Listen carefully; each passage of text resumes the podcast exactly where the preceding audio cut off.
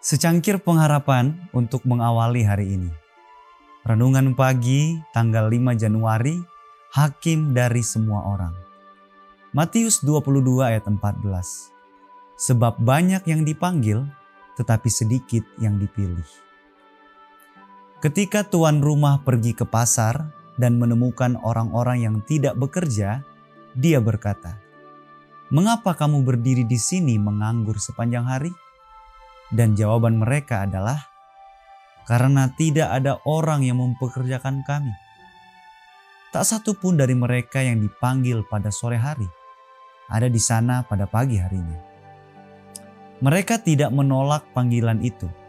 Mereka yang menolak dan kemudian bertobat, tindakan yang baik untuk bertobat, tetapi tidak aman untuk meremehkan panggilan belas kasihan yang pertama Tuhan menuntut agar api kudus digunakan dalam pelayanannya. Kita harus menyampaikan pekabaran dari pemilik rumah ilahi kepada sesama manusia. Ini akan mengesankan hati. Di bagian mana pun pria dan wanita bekerja di kebun anggur Tuhan, mereka perlu memeriksa hati mereka sendiri dengan saksama. Jika mereka cenderung meninggikan diri sendiri dan merendahkan orang lain, hati mereka perlu diubah sampai mereka tidak lagi menempatkan penilaian mereka sendiri atas pekerjaan mereka dan pekerjaan orang lain.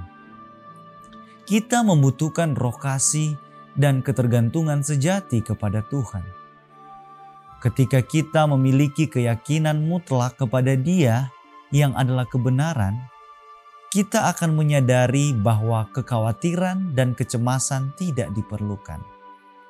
Apa pun pekerjaan yang kita lakukan, kita harus melakukannya untuk Kristus.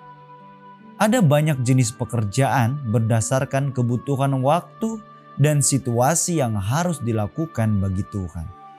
Orang-orang yang tidak percaya akan melakukan pekerjaan ini secara formalitas untuk upah yang mereka terima.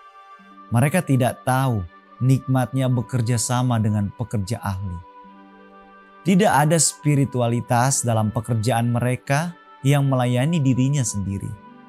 Motif yang sama, aspirasi yang sama, inspirasi yang sama, keinginan untuk dianggap pintar oleh orang-orang menguasai hidup mereka. Orang seperti itu mungkin menerima pujian dari manusia, tetapi tidak dari Tuhan. Mereka yang benar-benar dipersatukan dengan Kristus tidak bekerja untuk upah mereka sendiri. Dengan bekerja bersama Tuhan, mereka tidak berusaha untuk meninggikan diri sendiri. Pada hari besar terakhir, keputusan-keputusan akan dibuat yang akan menjadi kejutan bagi orang banyak. Penilaian manusia tidak akan mendapat tempat dalam keputusan tersebut. Kristus dapat dan akan mengadili setiap kasus karena semua penghakiman telah diserahkan kepadanya oleh Bapa. Dia akan menaksir nilai dari setiap pelayanan yang tidak tampak pada pandangan manusia. Hal-hal yang paling rahasia terbuka bagi matanya yang melihat segala sesuatu. Ketika hakim dari semua orang melakukan penyelidikannya, banyak dari mereka yang ditempatkan manusia di posisi pertama akan ditempatkan di posisi terakhir. Dan mereka yang telah ditempatkan di tempat terendah oleh manusia akan dikeluarkan dari barisan dan dijadikan yang pertama. Doa kita hari ini.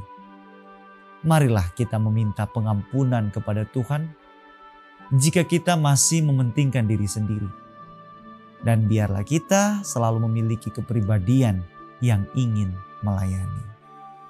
Amin.